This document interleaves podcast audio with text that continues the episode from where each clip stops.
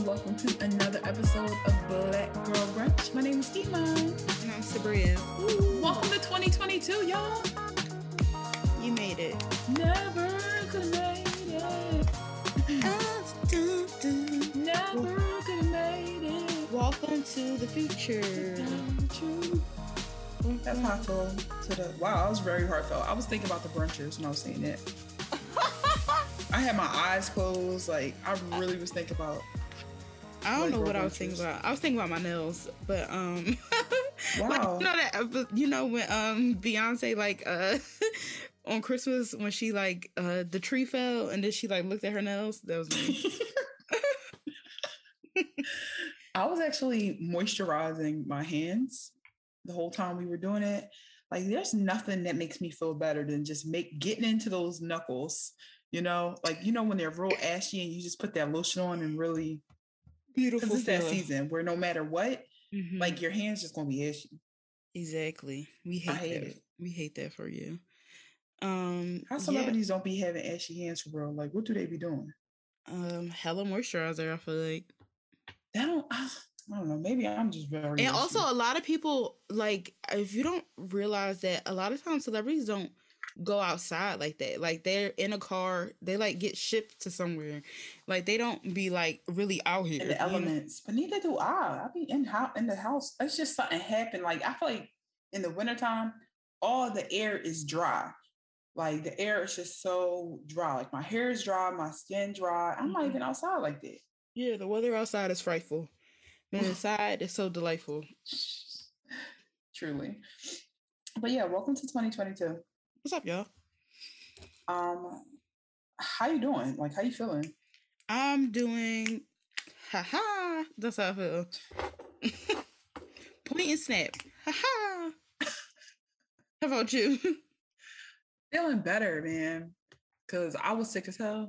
I'm feeling better now. You sweating now? Yeah, I was sick too. I prevailed. I came. I rose like a phoenix from the ashes. And, you know, sorry for not being here those last two episodes because we were both like back to back, like sick, back yeah. to back. Like, it, it was, was just crazy. It was, it was bad. Bad, John. Like, we both was like, hello. Like, that episode of SpongeBob when he had the suds, that was both of us. Yeah, that's really how I felt. It was not, it was not good. Everybody. I can't, I can't confirm if I had like Omicron, but I really, my gut is telling me I may have. Yikes. Only because of them night sweat joints. I never experienced that until like this sickness where I'm like, yo, why am I so sweaty? That's happened to me before. Yeah, but you know, I'll be sweating. Yeah. Like, I'm just, it's how everybody knows this about me. Like, I get like a little misty, you know, like a little damp glisten. I don't sweat for real. So the fact that I was like in the bed sweating, but I was also kind of cold, and at nighttime I couldn't sleep. I'm like, uh-uh, this is turd. Yeah, I'm, uh, yeah, that didn't happen to me this time. Um, I just was nauseous and I was just like, ugh. But yeah. Then it passed. I couldn't get tested, but it don't matter because I was isolating regardless. Um, but I got the vaccine. So I, regardless of if this was a really, really bad cold or actually, you know, Omicron, I feel thankful that it wasn't, whatever it was, it passed. Mm-hmm. Um, yeah, it's, that reminds me, I need to get my booster. Yeah, I'm getting that joint ASAP. I had it scheduled, but I got sick. Anyway. Yes. Moving. That was us. We're back. We're better. We're moving into, you know, phase four because it's that new year. It's twenty twenty-two and new year mean new goals. So it's Black Girl Brunch tradition at this point to start our first phase four of the year off with our goals. Dun, coming back at you. Um, so, so here's a few of my goals for twenty twenty-two. Write more. I write. Sabria, you need to write more. Get into it. Crack open that laptop. Write. Period. Um, my other goal is to watch more movies. Um, if you don't follow me on Twitter or social media, you know that I started last year. Last year is in twenty twenty. I started doing a movie countdown around Halloween, and then I started, and then this year I did, um, I did it for Valentine's Day. I did it for like major holidays. That's what I did it for. So this year I'm going to do it for every month. Um, Ooh. uh, yeah, I'm going to do it for every month. Um, for major holidays, or like if the month doesn't have a major holiday, I will think of something. Um, like for instance, uh, for January, I'm doing Coming of Age, because, um, I found out about this holiday that happens on January tenth of this year in Japan called Coming of Age Day. And also it made sense to me because, like, it's a new year. Like, you are, you know, I felt like coming of age is perfect for the new year. I agree. That's um, really cool. So that's what I'm starting. I'm watching a movie every day um, for January. Um, so I want to watch, I want to be real, well-versed in cinema. Um, because it's something that I love, so I feel like I should definitely watch more movies to get my uh film literacy up, if that makes sense. Um, my other goal, I saw a post where this girl says she read forty books last year, and my goal is to finish at least ten books. I have so many books. Literally, I have my um computer and my mic on books right now. Like, I have so, like, my bookshelf for my T V stand is a bookshelf, and I have so many books and so many to finish. So I want to be kind and generous to myself, so I'm going to say at least ten. Yeah, and don't f- forget about them audiobooks. I know, I always forget about, because you got like all them credit credits on Audible. I do have all those credits on Audible, but some of the books that I have are not on Audible. Oh, okay. Well, and I those... really want to finish the books that I have. I hate that though. The, the books that I have aren't on, on Audible. I know. It's it's annoying. I'm so, like, most of the books that I um haven't finished, I have downloaded the Audible. Some mm-hmm. books I just want the paperback anyway, and I, you know, but I be I, I do love hearing stories. So I like Audible. It's just I never. It's so hard to find time, but when it's a goal, you can make it like intentional. And there's some like, it's still some like intimacy to just um an actual book, like holding a book. Yeah, because I did it. I I did it. Um, I would read books on my commute when I was um working at the mall. Like I yeah. finished like four books um while working a full time job. So I'm like, well, I can't like just do it again. Um, also, my last goal is less talk, more doing. I feel like that's self-explanatory. Um, I just want to do stuff more instead of talking about it. Simple as that. I totally feel you. It's to the point where it's like, I, you know how some people, it's kind of like goes along with something that I was on my list too, but you know how some people, you feel like they're withholding their goals to kind of like try to show people something like, oh, watch this. It's mm-hmm. really sometimes for you when you save your energy talking and you just go do something, you know? Exactly. Yep. So that's what it is for me. Okay. Was that four? Yep, that was four. I always forget that, like, it always sounds like three to me, yours. It'd be going so fast. No, it was four. Okay. So the first thing for me is sugar. Like I'm I'm in I'm at war. With sugar, like I really am. Um, but I also I understand that, like, I will get to a point where I master sugar. Like I always do this. I like make a mountain out of a molehill with certain things, and like veganism felt so impossible for me. But then I did it, and that was like nothing. And then last year, I kind of got the ball rolling with like only doing sugar during the weekends. And like only allowing myself like natural sugars. And now I cannot drink sugar in my coffee. Like at the beginning of last year, I was like a vanilla latte girl. Like it always has to have some type of vanilla, caramel. But now I'm really at a point where I'm like, just put a little almond milk in there and I, I'm good. Like that's a good taste for me. I don't put it in my tea anymore. some things are so sweet to the point where I'm like, that was enjoyable, but that just felt irresponsible. I was like baking, making that buttercream frosting for the bake off. And now I'm at a point with sugar where I'm like, this is a lot. Like, this is a lot of sugar for like one cupcake or something. So I'm, I'm I think like I broke the mental window of like being conscious of sugar and how much I eat. Like, but I just have to get better. I do. Cause even still, I'm a sugar maniac. I still eat too much. It's just not good for me. So I have to stop it. And my glucose level in my blood was high. That's the only glucose wow. high, iron low. And I'm like, oh, we got to reverse those. Um, next, uh, kind of what you were saying, starting projects that I've been thinking about. Like, you know, it's okay to, to dream and have goals and stuff like that. But I think that it comes to a point in time where you know when it's time to actually get the ball rolling and start doing the thing. Like, it, it was years before we had a podcast that I wanted to do something with Sabria, but when it was the time, we just shut the fuck up and got it done.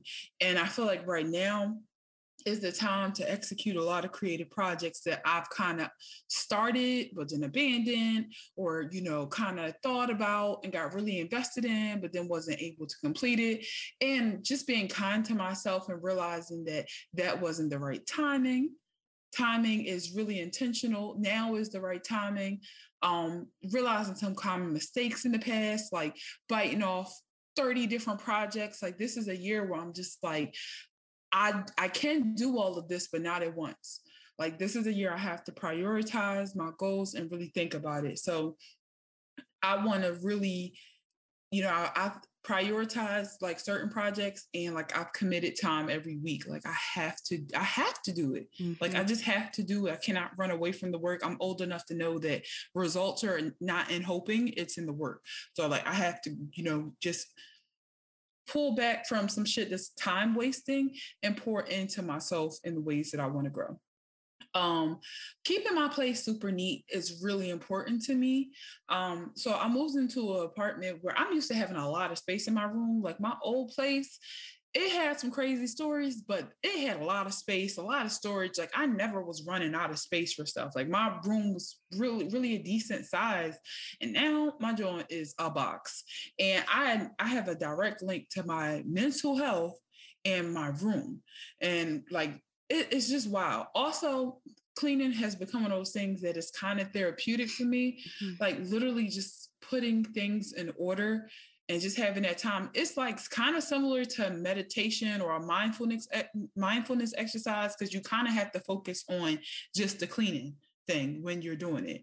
So I've been I've been finding joy in it, and I just want to be that person that likes to clean. I do. I want to be her so bad. I aspire to be her, because those people, their homes be so comfortable, be impeccable shape. I love it. So I'm trying. Uh, and I also finally, this is going to be challenging, but I do want to um, find safe ways to go outside more. Like, of course, you know, with everything that's going on, it's very challenging to feel like there is a safe way to go outside. Um, there's a safe way to see your loved ones, but I, I really want to start uh, making it just an intention to like go to a library or go to a museum masked up, or find safe ways for me to do things, um, because I can be a bit of a hermit. And I think that it is a, a security thing. Like I always feel so safe at home, and I, nothing can happen to me here. And this is just a place where I can relax and not be bothered. But I also have faith that like, that's not the only thing waiting outside for me is stress, bo- bo- bother, and danger. Cause that's also not going to get me to like my goals, you know? Mm-hmm. So I just, I want to step outside my comfort zone more. And to me, for me, that has to be going outside and, and finding ways to connect outside of my home. Like I have to do that. So um yeah, the challenge is again finding out a way to do that safely and not and not outside, because it is winter right now in Philadelphia. Like usually like I in the in the summertime, you just catch me in the park for three, four hours at a time, sitting on the bench, the yoga, like just doing little things like that. But you know, wintertime is damn near impossible to do. It's like so hard. Like you can't just, I don't know. It's just I gotta find a way. So yeah, those are my four. And let us know, what are you for? Absolutely. Let us know. So, toast for sis. This week, we want to toast to our friend, Black Girl Brunch listener, Jerome, because he started his own podcast called Gather Them Podcast. That name is so funny. Yes. He is one of the funniest people um, we know. Like, me and Sabria send his tweets back and forth to each other all day. Literally just, it's so funny and don't even try to be. Like, it's so unintentionally funny. It's funny, man. And I'm it's so proud of funny. I'm so proud of him because it came out of nowhere as really? well. It came really? out of nowhere. It was such a pleasant surprise, and I'm just happy and proud. I'm always proud when of people when they um like just do stuff like that I didn't even know they were working on. Yeah, that should be crazy. Like, when people just be like, I want to do this, and actually don't, I'm not running it by nobody. I'm just going to start it. Yeah, because he didn't even ask. Did he ask you anything about podcasts? No. Then and he's, okay.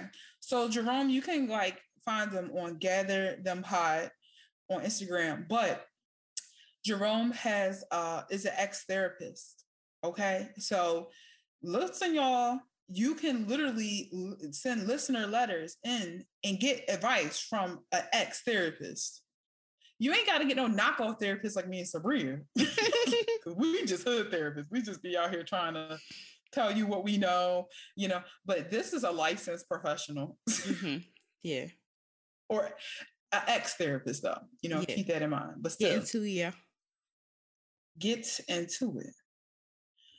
All right. Sorry.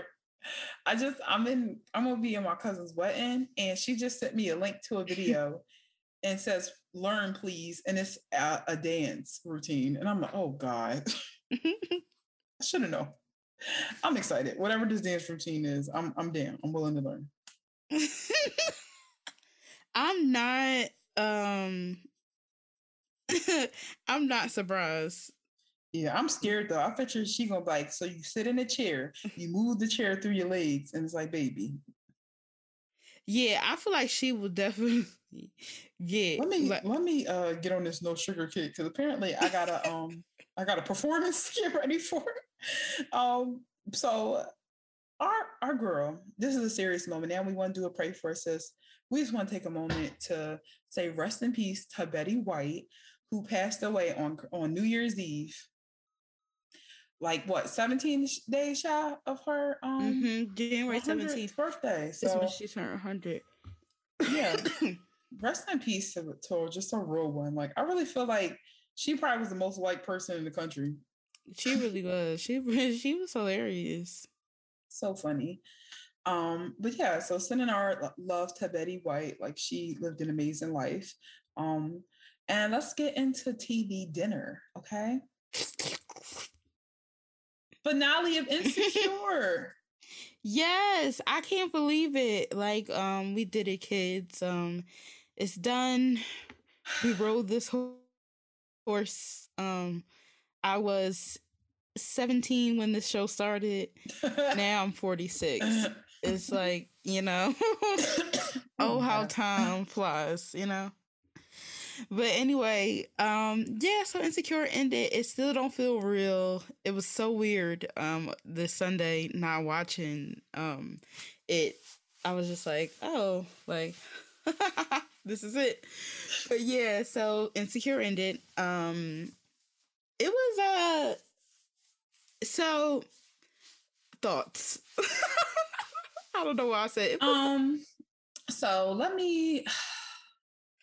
I hate I to say this. People win that I don't like. I, I will say that this finale took me. I agree. Well, let's start there. I agree, and like I, I felt two ways. I felt like you in the sense of like some people will get the wrong message from this. I really, yeah. I, I, overall, I thought this. I like it, the ending was like I was good with it. I saw it was a lot of happy moments that I really enjoyed. But as soon as I saw like the ending, spoiler alert: uh, Lawrence and Issa, you know, are together. They have a blended family. They got his son. Um, and Issa comes in, and like it's it's it shows you that like should be doable. If you really love a person and you want to find out and you want to figure it out, that is entirely your business. Mm-hmm. And what don't look good for me and Sabrina, which we do, don't look good for us, could actually really work good for you. And you have to be honest with yourself in your relationships and say, like, this is my relationship. So am I making my decisions based on like what I think, or based on like that voice in the mirror, or based on my friends? Like, am I secure in like my decision making? Like, that's why I think it's so cool that the show is called Insecure, and needing all that validity in order to make a decision. So I like that message, because we we it may not be a baby um in our relationship, but it's gonna always be something. Mm-hmm. Like, understand that, like, it's gonna always be something. Mm-hmm. I really don't think it's no such thing. Even look at like me and you, like, we love each other, but we both have things that probably annoy each other. And it's like, you have to see that in people and decide who's worth it to you. But also, other shit gotta be there. Like, not to get into like the the Tristan and Khloé thing, but like, bro, you can't be at uh, some level where you're like, all right, I ain't dealing with this. Yeah, like at this, at some point where some people make mistakes, and then some people just fucking hate you straight up, straight up, straight up. And I don't think Lawrence was that, but like, I know, like, or you, I think I know now, and I have never gone through it, that like that situation really, I would have forced myself to move on. Because I didn't, I wouldn't want the situation. Yeah, same. And I, I wouldn't want it. And I wouldn't be able to look at him. Um, I just wouldn't be able to look at him. And also, like, sorry, I just like, ooh, I'm just thinking about his jaw. I'm like, mm, I just want to knock you out. um, but yeah, I wouldn't be able to look at him. And also, like, people was posting like their favorite, um, like not yeah, they was posting like their favorite scenes, like or like arguments on Insecure. And like, he really called her a hoe. Yeah, I mean, he she cheated, so she did. She, you know, so it was a lot of that. Like, their relationships literally was so imperfect that I guess I can understand why they, it worked out for them to take take each other back. But I'm just like, I really, this is probably my first time, not to be dramatic, this is my first time publicly speaking about the ending of Insecure, because felt like I didn't want to give it no attention. Like, I don't want to start making shit, certain shit acceptable for myself personally. Like, I just want to like keep my narrow-minded feelings about men who have children within my relationship, because the moment you start being like, yeah, it could work, is when shit like that start becoming acceptable. It's like, I feel like I'm manifesting it. I don't want that for me, but I do get the storyline. Like, I yeah, do get same. It. I don't want, and I don't care how old I am. Like, I, I don't ask for a lot. What I want is my own baby father. Yeah, come on. That's a non-negotiable. That's, that's the, the, I feel like I see it happen for other people. I want it for me. And at the very least, if you have a child, because, you know, we get older, we do, and you have to think about certain things. So if somebody has a child, that's fine, but could you not become a father while in a relationship with me? That's really like, ah, like, that's where I feel like I don't know how I feel about that. Like, can you not become a father with somebody else while we're dating? Like, that's just what I want. And also, when you talk to women who really went through that, like Gabrielle Union, for example, they let you know that shit is damn near impossible to come back from. You gotta have a strong relationship if you do decide to take that on. I be feeling like a lot of people, relationships don't be strong enough to take on like smaller issues. Yeah. Mine included with these men. Like, I'm like, I barely, I'm allowing you in right now. Like, you got one. You step on the back of my heel while I'm walking, I'm liable to be like, this is over. Yeah, oh my God. And I'm definitely getting better with it. Like, being... Eric, what you know, did she say, Smart? He said he can still end up someone else's baby father if they don't stick with him. I don't really care. Though. Wait, who said that? Eric wrote that in a group. He just sent us something in the chat. He oh, said, wait. You can still end up someone else's baby father if you don't stick with him. Oh, no.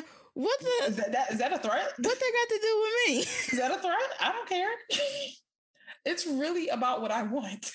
Yeah, and, and what like, I want like, is I just want to, like, this is so funny that, like, if once I get my kid, if, you know, somebody else have a kid or, like, whatever, that's fine. I just want to have my shot, you know? Yeah, I'm crying ear to just saying, like, damn, bitch, back, back off.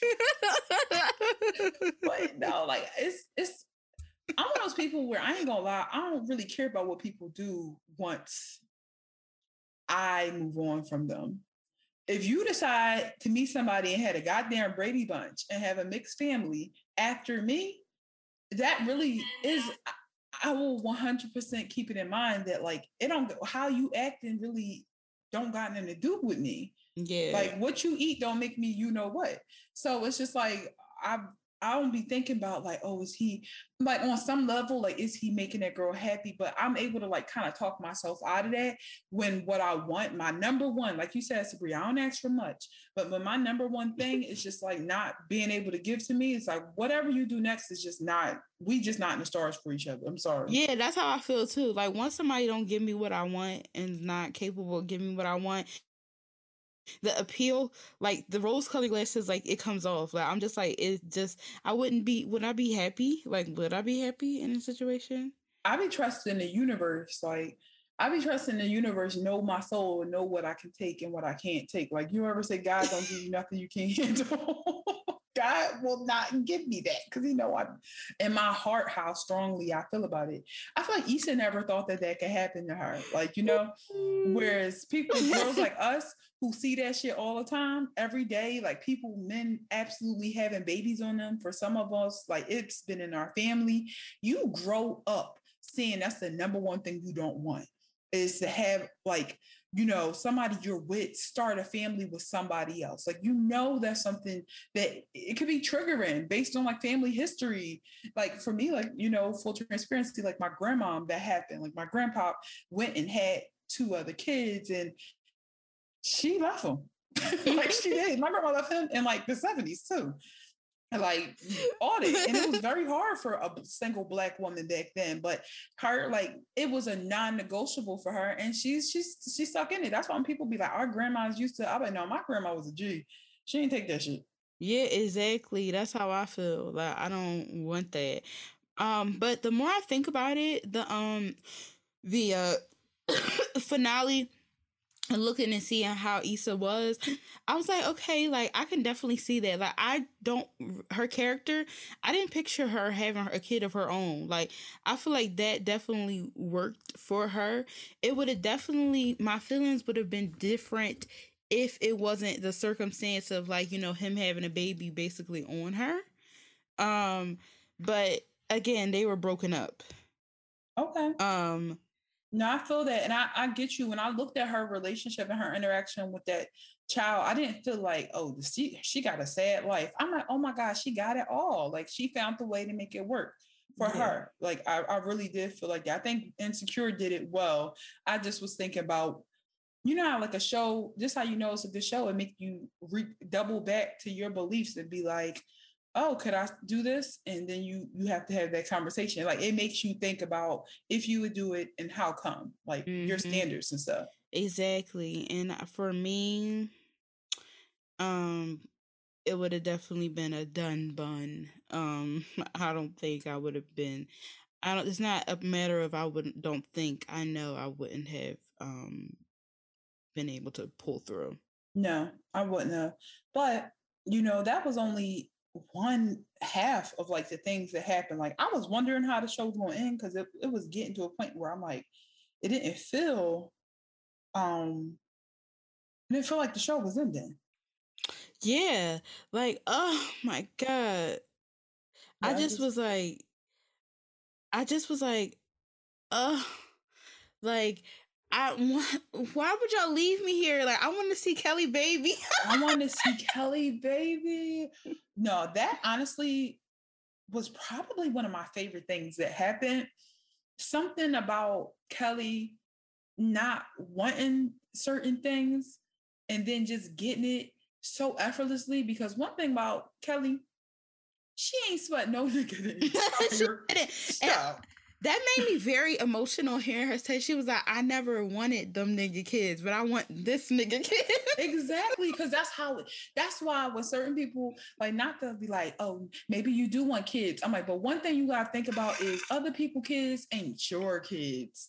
Your kid, it's just is different when it's like, you know, yours. And I, I just love that Kelly said that. And I love that she really enjoyed being single. Mm-hmm. And when she found somebody and it clicked and everything started working, she's like, no, I didn't expect this, but now I'm enjoying this. So now I'm gonna rock this way. Like that's, I feel like that's such a beautiful way to think about like, just like life. Like sometimes you don't expect good things and they really do come.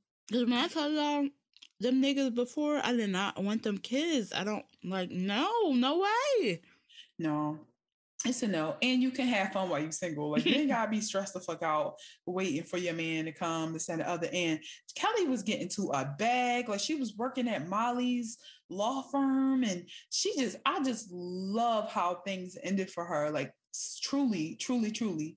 My girlfriend asked me, she's like, did Tiffany's, like, ending, it's like, did she get a happy ending? And I'm like, I think Tiffany never had a, a, a bad beginning.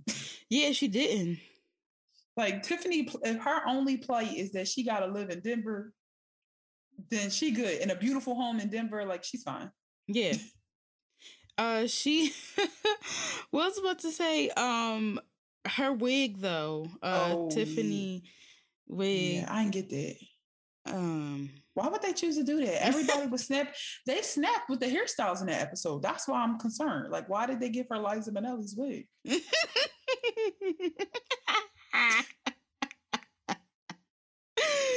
was given very much Mandark. That Joan said, Bob, Bob, Bob, Bob. But yeah, I don't know why they did that to her. Um, justice for Tiffany's hair. But yeah, I um Kel- again I want to see Kelly's baby. Like, can y'all just do so like- cute? Yeah, like can y'all do like a movie in like like five years? Also, like, just do I'm a check-in. So happy for Molly. Was a bit upset that she had to lose her mom. Whoa! I was like, what the fuck was that? Saria, please. What? What the fuck was that? That was your reaction when her mom, the mom passed away? Yeah, because I was mad that she had to lose. I felt like she had to lose her mom to gain what she really wanted. Come on. She is a black woman. There's no way without. No, I'm just kidding. Um, but seriously, do be feeling like that. Like, wow, why we got to fight like hell to get like, I just was like, want. And also that is such an, like, that also struck a nerve for me because like, I'm somebody, well, I'm, how about I say I'm preaching to the choir. I'm not married. I don't have kids right now. I don't know when that's going to happen for me. And I would like my parents to see it, but I'm like, yeah, way to fucking trigger me. I mean, not yeah. like I'm the only person that's watching the show, but. But no, I do feel like that, that is one of my fears as well. Like feeling like, damn, the price to waiting is that a lot of the older people in your family won't get a chance to meet your kids. And like all my family members who are like teen parents, they all got to meet certain folks. And it's like, oh, yet another way that I feel punished for like waiting, you know, or being late to the game, whatever the case. Yeah. And it's just wild. Um, but no, I agree. Like I was heartbroken, you know, when Molly's mom passed away. Um, but I do understand that this, that is life, you know, like there are times There's, there's going to always be those give and take moments in life where something is going terrible, but something else is going really great. And like when one thing goes, another person, another thing comes to life. So I do feel like um, it was nice that Torian's, Torian and her relationship, like her relationship was her comfort zone when that happened, because that is how you know that somebody is worth marrying. Like mm-hmm. when you feel, you feel that way. Mm-hmm. And it ended with a wedding. It was beautiful. I love that, like through that ending at Issa at, at Molly's marriage at Molly's wedding, like you saw so many things. One is that just because somebody is in a relationship when you're not like at a certain age, that's not to say who's going to get what first, you know, not mm-hmm. that it's a contest, but sometimes you can think that like, oh, this person has been in a consistent relationship for, for five years and, you know, I don't have any prospects. Therefore, this person will get X, Y, Z before me. And it's like, look at Molly. It, it only took Molly that one relationship to get married, mm-hmm. where Issa's path was different, but both of them ended up with the person that they wanted, just different times. So it's like, important to focus on yourself, one. And two, Issa and Molly was the real true, like, love story. That was. Also, did you notice that Issa had a ring on her finger when she looked in the mirror? Yep. So it was, that's what I'm saying. Like, they both gonna be married. They both found they won. They both got what they wanted. But the journeys, the timelines, it just looked different. Yeah, exactly. But I was so happy for Molly. But I will say, you know, despite Molly's mom passing away, um... everybody got a happy ending, and I love that, um, especially because, um, sorry, we didn't get it for Girlfriends, so... Um, we didn't get it at all. We didn't get shit from Girlfriends. they, they really, they really need to just do something about that. Like, Netflix, I know you're listening. Me sick thinking about the finale of Girlfriends. What? And it didn't make any sense. Like, Joan at that school reading a letter from... She's like, he's coming back. And I'm like, all right, cool. And the show ended because right in their defense, the writer strike. Um, no, but they should have never let an iconic. They wouldn't have let fucking Friends go off like that. True, that's very true. I just feel like they didn't care. Like, yeah, honestly, that hurt me because Joan suffered. She suffered, and her and Tony's friendship just literally got. Joan and Tony abused each other so much, and the, the least they could have done is like bring them back together. But I also know like the reason, like. um I'm forgetting the actress name that plays Tony. What's her name? J- Jill Marie Jones. Yes. Jill Marie Jones, like, she didn't want to be on the show no more for, like, whatever reason. Like, she once her contract was up, she she peaced out. It's all, it's crazy how it's always the character that plays the, um like, the villain. I mean, like, Samantha. I mean, would Samantha be considered a villain? Kind of like the bad girl, you know? Yeah, the bad girl is always, like... I think the same thing happened on Desperate Housewives. I think the woman who was, like, the villainous, like, person, she got like she like didn't want to be part of it anymore.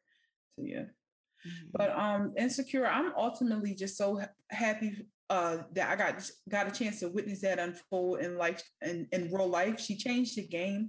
Um, mm-hmm. I one hundred percent am just so thankful for Issa Rae. Like her winning means so mm. much to me. As again, awkward black girl and Insecure. Every, even the things that like I sound like I'm complaining about, that's just me saying like this show made me think. like yeah. This show made me think and feel a lot.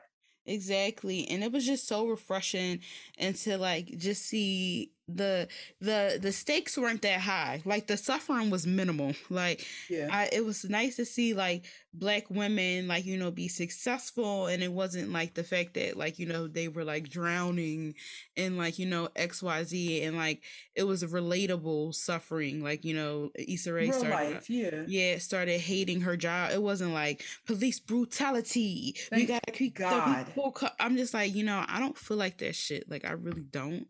At all. Um, and it wasn't that. And I really am thankful for her bringing that on and not like, you know, doing no corny shit in the middle of the show, just letting us have something where we could just like let our brains just like stop thinking, you know? No, that is. That is. I, I'm, I'm so thankful. So, so, so thankful. Yeah. Um, but... You know, the sad news is Insecure is going off, but Euphoria is coming back. Yeah, so let's see what that's about. Shake it up. Like, what's going on? It just dawned on me that I'm twenty-nine years old and the show takes place in high school. I was like, uh. But honestly, so I be thinking about this all the time. Like, it takes place in a high school, and I be feeling weird. Like, when I be watching things like Gossip Girl, but I'm like, they not doing high school stuff for real. they, they I mean, not. On some level, yes, but I, I just be like, I wish that they was in college, but college don't give you the same dynamics as, like, being at home. But does. Also, or, like, I feel like this is free game. Like, do something. Like, because I feel like people who, like, either go to, who stay on campus or, like, go to, like, a community college, I feel like they probably would have that kind of experience, like, getting into some, some wild shit like that. But anywho, um... It's coming yeah, I back. Just, Yeah, it's coming back. Um, let's see what shenanigans they get into. What I'm so scared.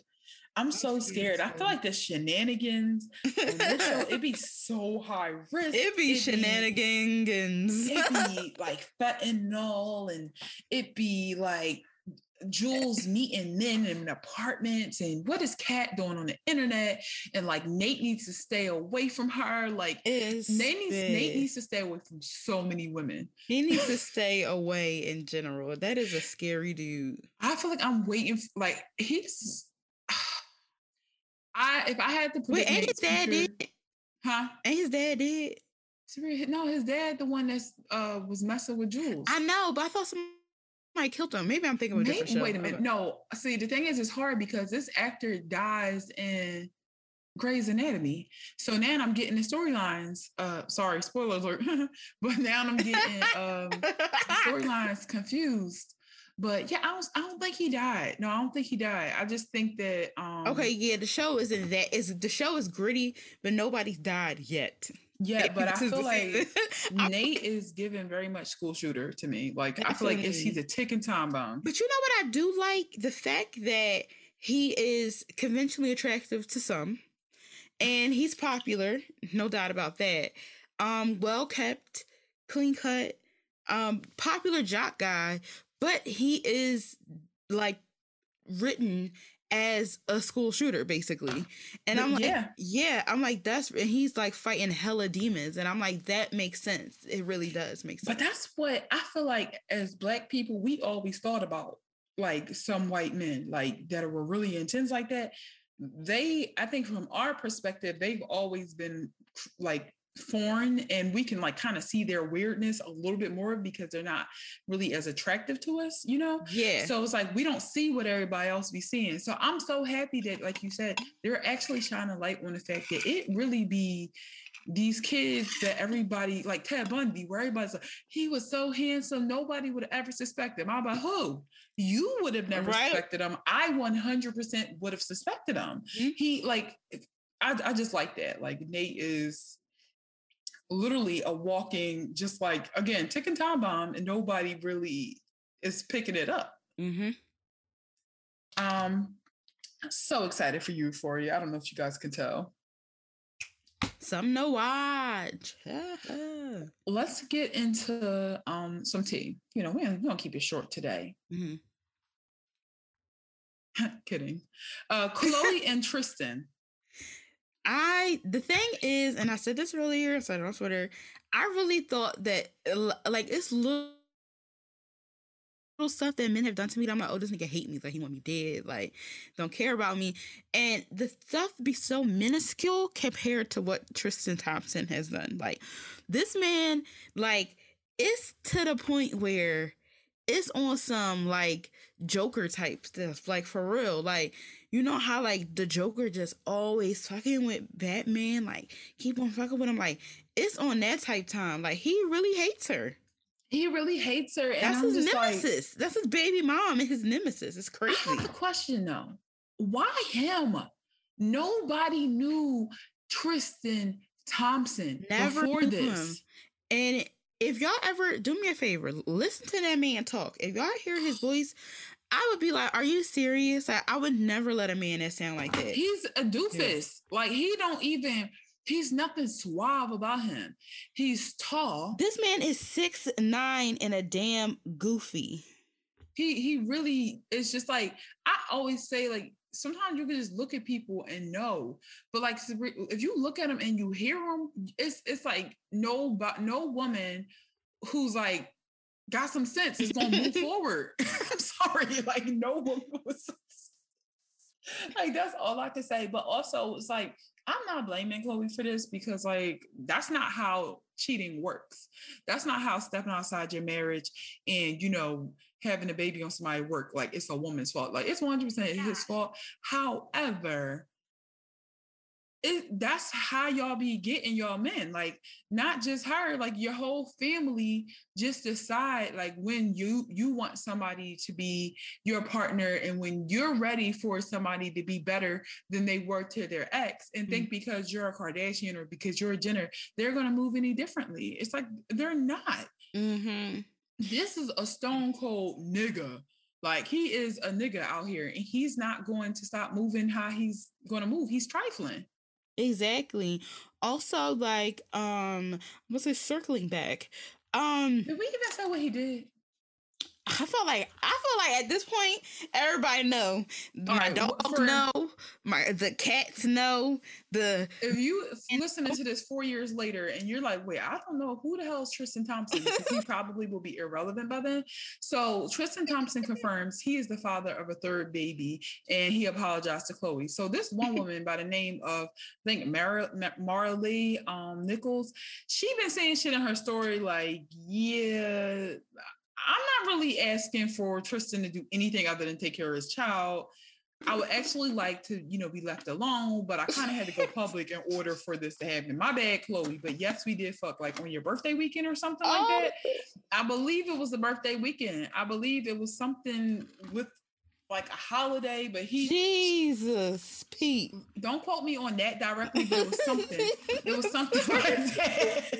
It was something like that, because I was just like, what? I'm so sorry. I shouldn't laugh, because, like, that's really messed up. Yo. It says, in court documents, Thompson claimed he only communicated with Nic- Nicholas via Snapchat messages, the photo messaging app that automatically de- deletes messages based on sex only. So, you got pregnant from Snapchat? That is a nasty man. The fact that he was on Snapchat doing that, because, like, who uses Snapchat anymore? You know, you grown. Like, I feel like I ain't trying to be funny. It gets sad communicating on Snapchat when you're over thirty. I mean, you need to get off the air. But today he said, Khloé, you don't deserve this. You don't deserve the heartache and humiliation I have caused you. You don't deserve the way I've treated you over the years. My actions certainly have not lined up with the way I view you. I have the utmost respect and love for you. Sorry. Um, regardless of what you may think, again, I am so incredibly sorry. And T M Z reported that he delivered True a bunch of roses uh, prior to the news break-in. Thanks. Okay. Thanks, Ed. This makes everything better. But I just feel like humiliation is the word. Like, and call me crazy, but that's the feeling. I feel like romance and humiliation should just not go together. But for some people, they go hand in hand. And it really shows, like, they level of self-hate. I'm sorry. Like, I, I'm not saying this in a way of, like, taking it lightly that people hate themselves. I'm saying that they, this shows you, in addition to, like, the other ways that she keeps tinkering with her body and photoshopping and stuff like that, I think it's a larger sign of just, like, where she feel, how she feel about herself. Also, like, let's, again, let's circle back. Let's go back. The fact that she, and I didn't realize how old, um, Jordan Woods was at the time. She was like nineteen, mm-hmm. twenty. You're a woman in your thirties and you beefing with a nineteen, twenty year old, um, calling her a liar, talking about some, like, people pulled up the tweet. She literally said she broke up her family. And mm-hmm. I'm like, and this man took advantage of her because he, she didn't want him. He was on, he was forcing himself on her. And she was drunk. And she was drunk. So he's a pervert. Um, he's a creep. He's a lunatic. He, he's a creep. And, like, she, like, the thing is, you really let this man back around, like, back into your family. Like, I understand he's, like, your daughter's father, so that relationship can't be severed no matter what. But you really just gonna make make him who you want him to be, despite him doing that. But hold Jordan one hundred percent accountable. For messing up your family. That is sick. And also, like, she was so young, like a child. Excuse me, I can't imagine, like, even at my age now, beefing with a nineteen year old or a twenty year old. Like, what? No, I can't imagine at my age really directing my anger publicly to the woman, because I just feel like at this point we all should know, like, um was that fucked up that she knew that, you know, she knew me and she knew, yes, but it's one hundred percent my man's fault. Like, it's one hundred percent my man's fault when he cheats on me, not the not the girl's fault. Yeah, and the thing is, she didn't want, she was petrified. Yeah, or, or just, like, t- to publicly say you ruined my family. It's just like, all right, I understand you maybe, like, being upset why you don't know the details, because let's just say that that was the case. But you still don't say that nobody else ruined your family. Your family was ruined from the start. And directing all that public anger to like to just just her while forgiving him. Like, you cannot be mad at her laying up with him. I, I just can't stress it enough. Exactly. And I'm like, he is a he's a pervert. He's a fiend for he just is just he's a mess. He's he a- is a mess. And he don't love himself. Like, in addition to like her not liking herself, I feel like a man who not only like self-destructs thing good things, because like say what you want, like he just shut the fuck up. He could have done just like uh cor- like Chris's man, just, you know, being having a sugar mama, just being along for the ride, taking the pictures. Like, that really could have been his life. But you're a self self-sabotager, publicly humiliating yourself. You put your kids in a position to have negative light shined on them when you do this. You now have been linked to kind of like starting families on two different women, and which is just disgusting. And then you keep bringing in these child children like into the world, because like now you got a whole son that you got to raise, and him he don't even get the benefit of being anything other than kind of like a shame. When um. I mean, he's not gonna. I don't think he's gonna raise that child. But good luck. He did. He said today, paternity test oh. results revealed that I fathered a child with Marilee Nicholas. I take full responsibility for my actions. Now that paternity has been established, I look forward to amicably raising your our son. I sincerely apologize to everyone I hurt or disappointed throughout this ordeal, both publicly and private. Now, imagine being that woman where your name is being d- dragged through the mud because he's lying, saying that like, he don't even know you. He never even met you. And you know damn well you fucked this guy. Like, you know. That is just so... that is just so... Somebody said a source confirmed to people that Khloé knew about the baby, but she knew about the baby, but hasn't known for long. Just a bunch of goofies. Well, I just hope that she moves on. That's all I got to say. Yeah, because I'm tired of hearing about this man. Leave us alone. Yeah. Like, for second year child, don't be accepting that shit, because then she starts to see it and it becomes acceptable there. Like, no, please. Yeah, and it's clownery. It's, He's terrible. He's terrible. You got your baby. You still rich. Like, go. Yeah. Um... Yeah, that's it for tea time this week. Let's get into this sunken place. Oh God, I'm like so annoyed just like thinking about the sunken place this week. Uh, so Fresh and Fit. It's a podcast, and if like I'm just fit finding out about this today. It's not Literally. one that I've even heard about, and I'm sure they don't know about Black Girl Brunch, so we even. But still, like it's just not like one of the big ones from what I understand. Um, but Asian Doll walked off the set of Fresh and Fit after um, the podcast host just flat out disrespected her. Um, so it was a confusing setup, but there's video. There's a video circulating around, and. Like, Asian posted it and was just saying that she was so calm yesterday. Be- this is a tweet. I was so calm yesterday because I knew that he was trying to do. Mister Freddy Cougar was finna get beat down Elm Street off camera. I'm thankful for the growth and self-control, and I'm happy I defended another Black woman because he was treating her so bad. Uh, so that is attached to this clip of... um. Asian Doll, a group of girls, and one girl's um, kind of like chattering off to the side. And then like the one guy, one of the hosts, I guess this is Fresh and Fit, he goes real like really intense school teacher. Like, oh, think hey, of the creep, think of a, the in, uh, incel, you know. Yeah, but the, the incel teacher, like a person yeah. in some position of, of like power, and like you do something real small, but they be like, their reaction is like, it's not that you don't have no point, it's that you treating this like I just like punch you in the face or something, and mm. I didn't. So when the girls had a side conversation, and he was saying something like, um, you know, can you, you know, can you please stop like talking? Uh, I asked you this about, you know, the side conversation uh, before. I'm not going to tell you again, blah, blah, blah. And Asian Doll was just like, you mean, you know, that's how we, that's how we play, like, as Black girls anyway, like, oh, you mean this and the other. And a guy is supposed to be like, I ain't mean, I'm just trying, like, you know, you kind of have an opportunity to have a playful banter. But he was like, I'm not fucking mean, like, you know, you wouldn't know, do you know what just walked in here? So don't come in here disrespecting the show. And really, really got like super intense. And like Asian Doll said, I don't give a fuck. I don't care about none of that, what you're saying. And he was like, she can go. And eventually she did end up going. Yeah. I do appreciate in that time, like she said, she was defending another Black woman, um, and that there were people in the room telling the guy, like, no, she ain't got to go nowhere, this, that, and the other. I, Asian Doll handled him. She, like, really fucking handled him. I'm really yeah. proud of her. Me too, because I know that she can, she really, now she one of them rap girls that she about what she rap about.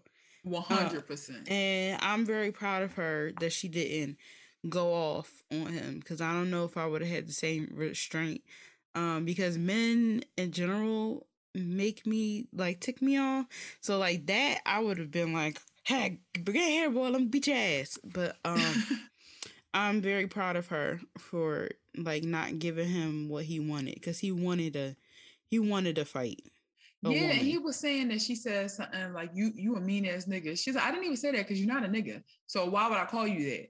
It's like, that's probably what you heard because you wanted to snap on somebody so bad. And like people like him who are, like you said, I'm sorry, he's given very much incel.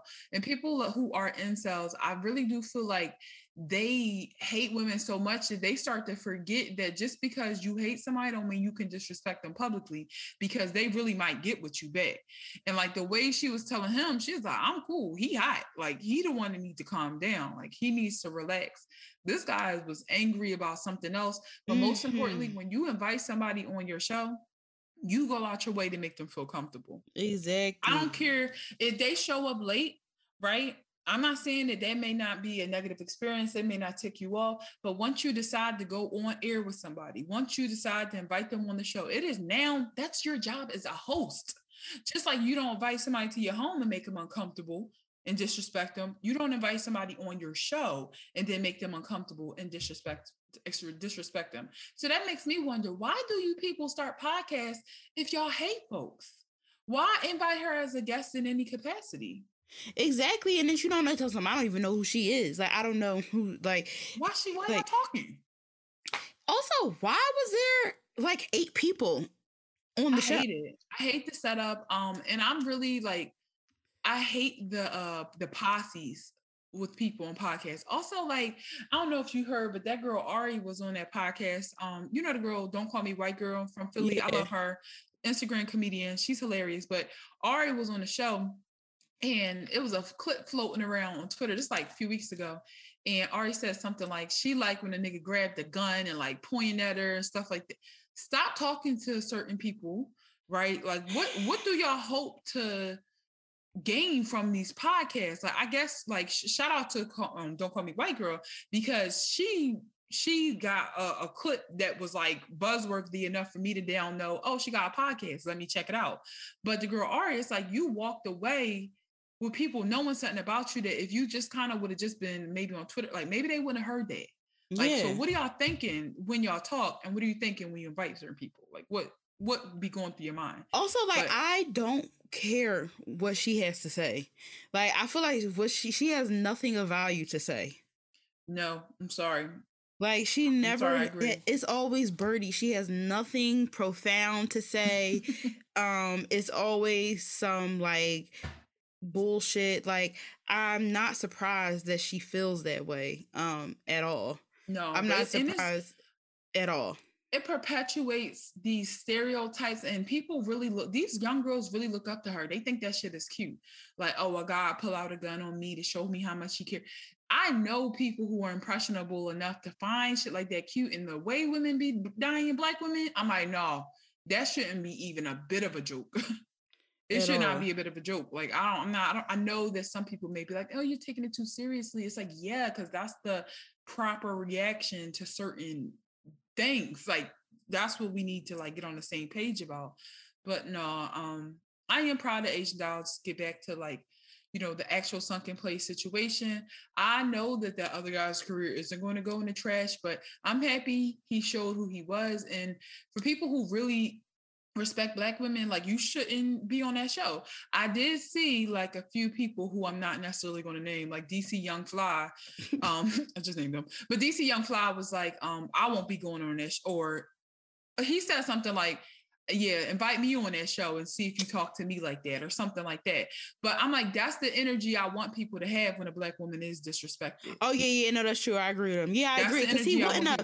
And you know what's crazy? Somebody posted a clip under that of him and the other co-host. And the other co-host was like, the one with the fucking glasses was like, um, I don't, you know, I don't date black women because they're like red chin and all that stuff. And they had a black girl on there and he was like, see, you different. You like, you're different. She was like, oh, thank you. Just dumb.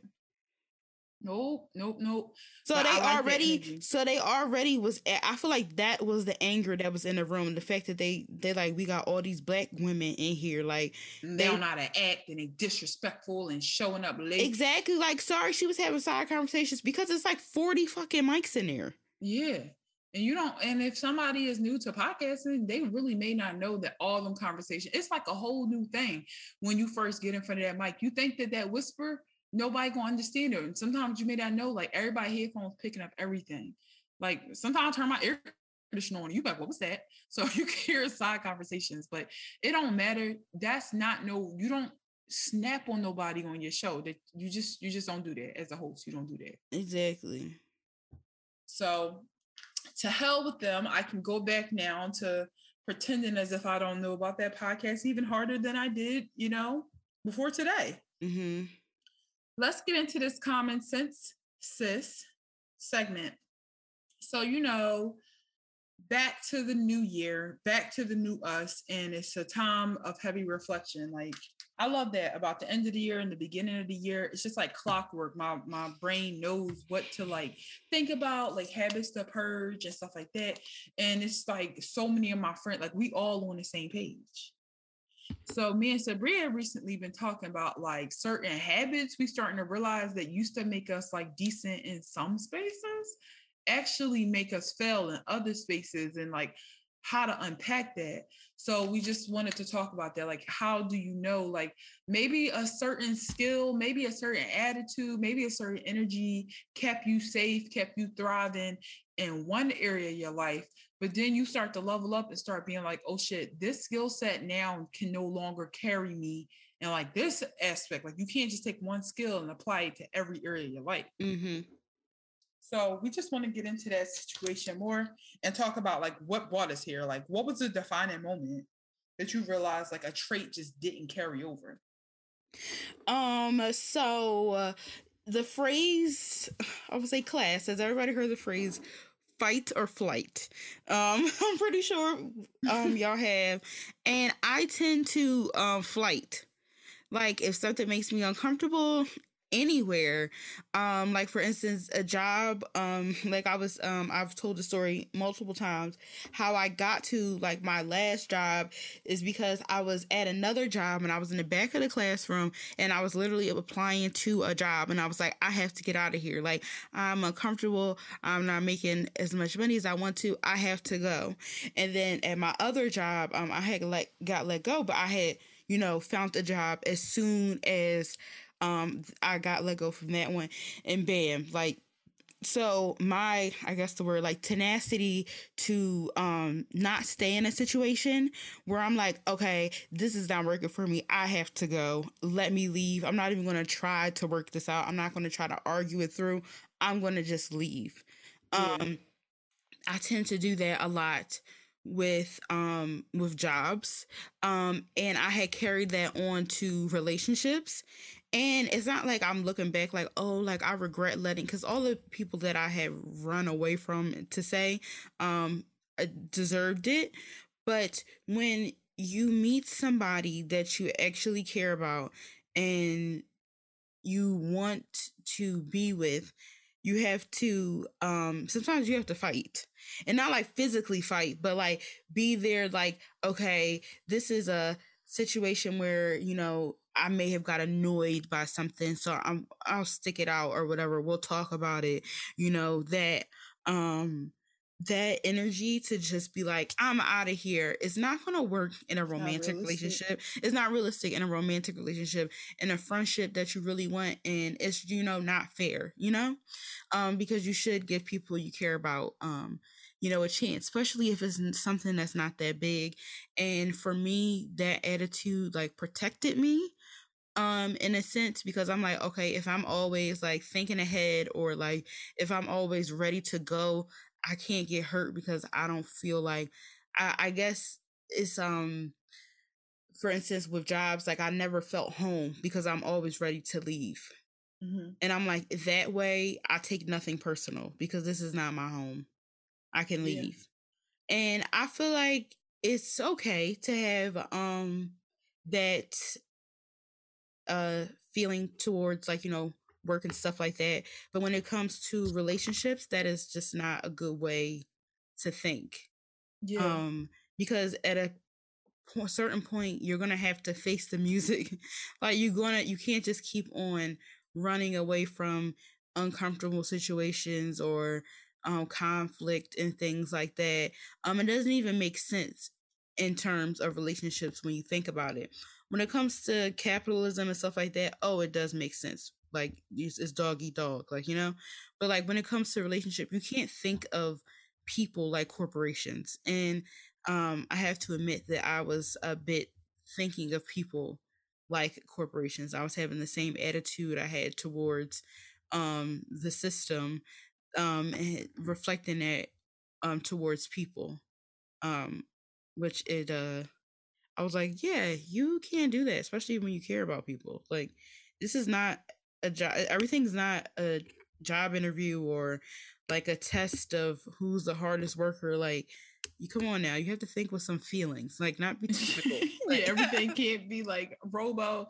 Also, like the I think the skill kept you safe from bad relationships too. Like knowing when to like flight keeps you.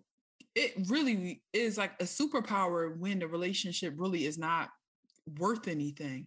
Like it's a superpower, but then it becomes like the kryptonite when like things are worth fighting for it, because it's like I'm more used to like flighting. Like it's just mm-hmm. something. And then you start to have to like remeasure like what is um worth flighting and what isn't. Like you start to have to relearn what is acceptable to you because like you just be used to responding in one way. Mm-hmm. I agree.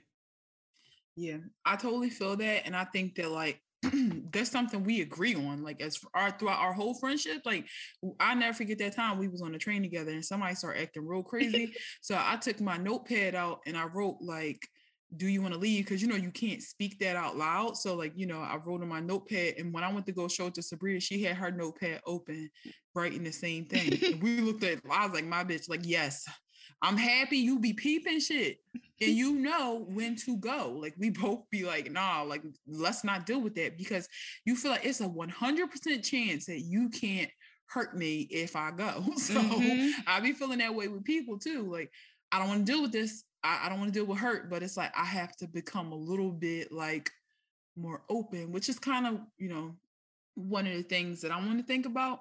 But for me, my skill, um, or something that was a skill, is like being likable and like doing things to perfection. Like I've been unpacking this a lot, and I really do try to do things to perfection because um, I have been taught to be that way. Like I have really been, had like a dad who was great, but he was a disciplinarian. Like he didn't take no shit, and everything he says be making sense about work. You know, like if somebody give you twenty-five dollars worth, if somebody pay you twenty dollars an hour, the simplest way to not hear no shit is to give them twenty-five dollars worth of work. Do your job, do it well, and you'll have everything you want. And, you know, make sure you just on top of your shit, like keep it simple and do what you have to do. And with that, I've also learned that the way to like make it ahead is like the winning formula is not just being good at your job, but also being likable and making the experience joy, joy, enjoyable.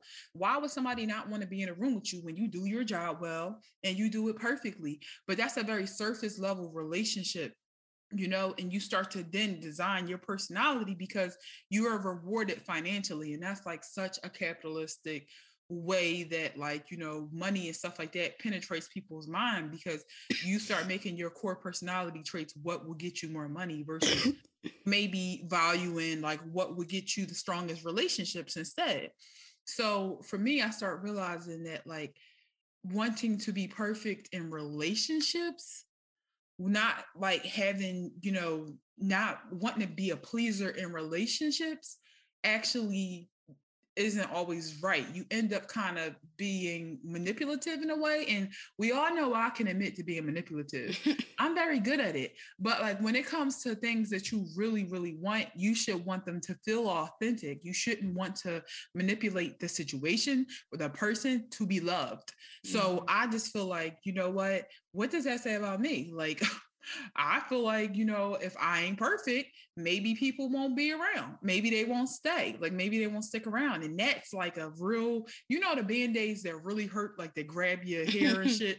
That feel like that joint being ripped off when I think about that. Like, oh, when I'm not perfect, who gonna stick around? But, you know, you I start feeling validation and like my, like, you know, I'm not perfect. You still around.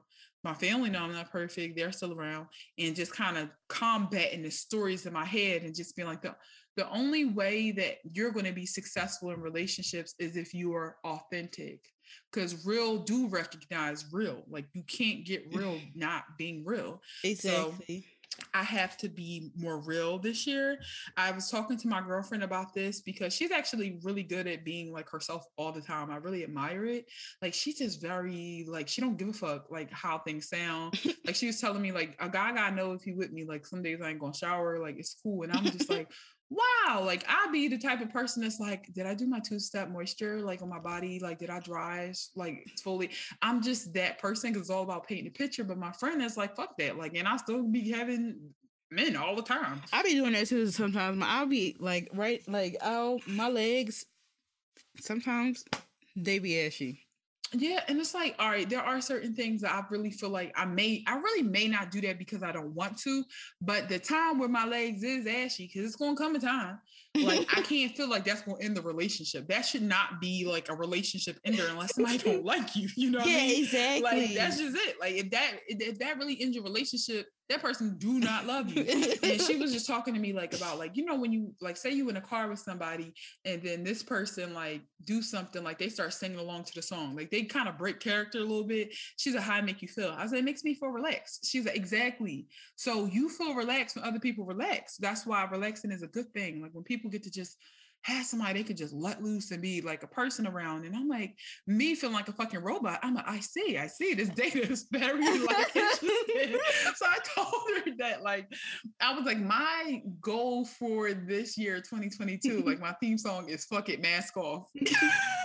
Yeah, no, for real. It's so much fun. Cause like, that's another thing. I feel when I can't let loose around people, I feel so uncomfortable. And I'm like, I feel like, because there's some people that you're around that it's like, if I, I feel like if I show my human side, you're going to be like, ooh, that's unattractive. And I don't like that, like, yeah. at all. Like, that is just so, like, I don't, like, I want you to be able to tell me something uh, and be like, oh, like, you know, oh, your farts stink or something like that. And then that that's not a deal breaker. Yeah. And I'm like actually a really easygoing person. So I got to think like me. Like, it's not, there are some things that like people do that do annoy me and piss me off. I'm not going to accept, like, say you're real filthy, like you dirty as hell. Yeah. We probably ain't gonna get along. But most people have basic decency. Like, I'm not like, you know, a, a neat freak to the point where like everything got to be polished. So I'm like, long as you're somewhat sanitary, somewhat like normal, we can go. Like, I, I can one hundred percent deal with you. Even if I'm annoyed with you, I'll like ride it out. So I'm like, I gotta trust that people will do that same thing for me. And it's not just romance. Like, it don't be just that. It be even like, can my friendships go deeper? Can I go, you know, have even more authentic connections with my mom, with my family member? Because that's what life is about, is connecting. So if I can connect better, then like I will. You know, if I can, you know, that's the growth mm-hmm. and everything. So that's just a skill set that I, I'm not going to throw away, because that's the next thing. Like, how do you compartmentalize this? You can't, that, that, that flight that you have and this like need to be like the best that I have, like those are all, you know, traits that are going to serve us well in other areas of our life. Like, you're not going to take no bullshit. That's going to really, this is why you don't be dealing with certain situations, because you ain't going to deal with it. Like, you going to peace out. The moment shit start feeling um, in a ways that test your boundaries too much. And you know that about yourself. And I just feel like, how, how do you compartmentalize it?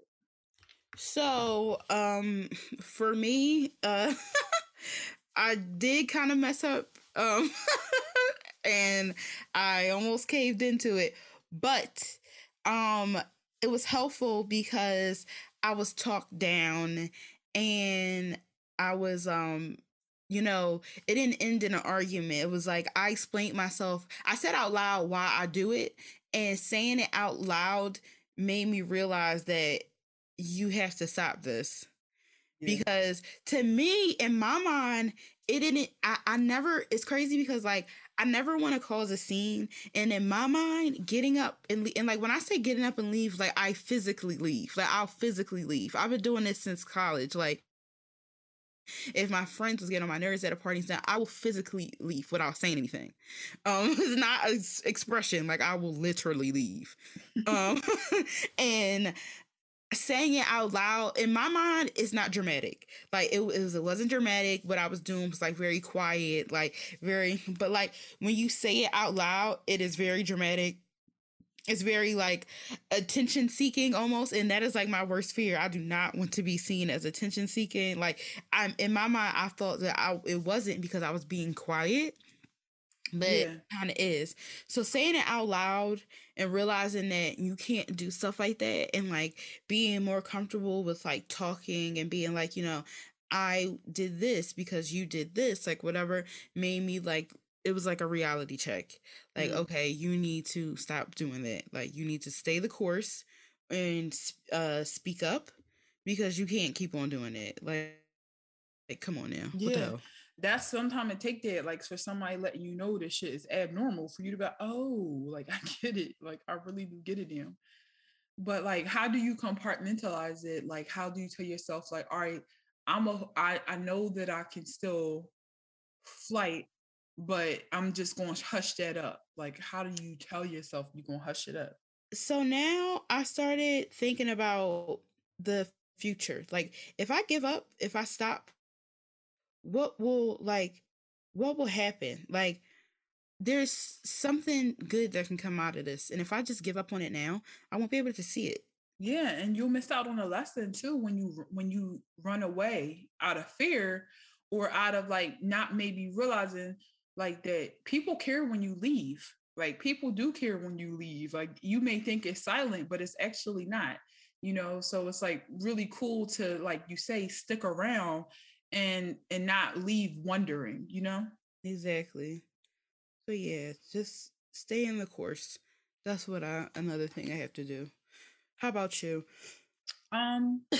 For me, I just put that, like, I trust that I'm going to do a good job at everything I do, and I don't have to keep it in the forefront and, like, just haze myself all the time. Like, I don't have to do that all the time. Like, I need to now look, I have a resume at this point, and I'm proud of it, and I can trust that when it's time for me to bring that person out, like, that disciplinarian person to achieve my goals, like, I can do that. Like, I'm going to do that when it comes to the gym. Yes, I'm going to be on top of myself. I'm going to be on top of myself when it comes to my job. I'm on top of myself when it comes to this podcast. On top of myself when it comes to saving and aggressive goals like that. But I'm going to keep that shit out of relationships. Mm-hmm. one hundred percent. I am taking the responsibility off of myself. It is not my goal just to, you know, it's, it's not my place in the world to make everything better. Every, literally, sometimes it's just my place in the world just to experience and, you know, check out what's going on and be flawed and not be useful. Because I, like, my one girlfriend was telling me to unpack that, like, stop always trying to be useful as a Black woman. Like, you don't have to be useful. Mm-hmm. Like, sometimes you just can be, like, happy. You can just exist, and that's not a crime. And you're not doing, it's not a crime against humanity to just not want to be useful to anyone else and just be present in your relationships and just see how life goes.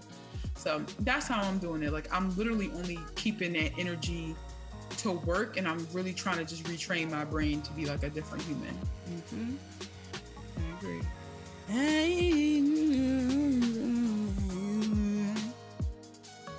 Well, Well, that's it for the show, guys. Let us know what are some habits you realize don't transfer in other places. Um, make sure you follow us on the social medias, okay? Follow us on Instagram at Black Girl Brunch. You can follow us on Twitter, B L K Girl Brunch. You can find me on Instagram at Iman Mate. You can find me on Twitter at It's Mate and Sabrina. You can find me at Frankenfilm underscore on Twitter and It's Frankenfilm on Instagram. All right, guys, that's the show. Happy New Year. Bye.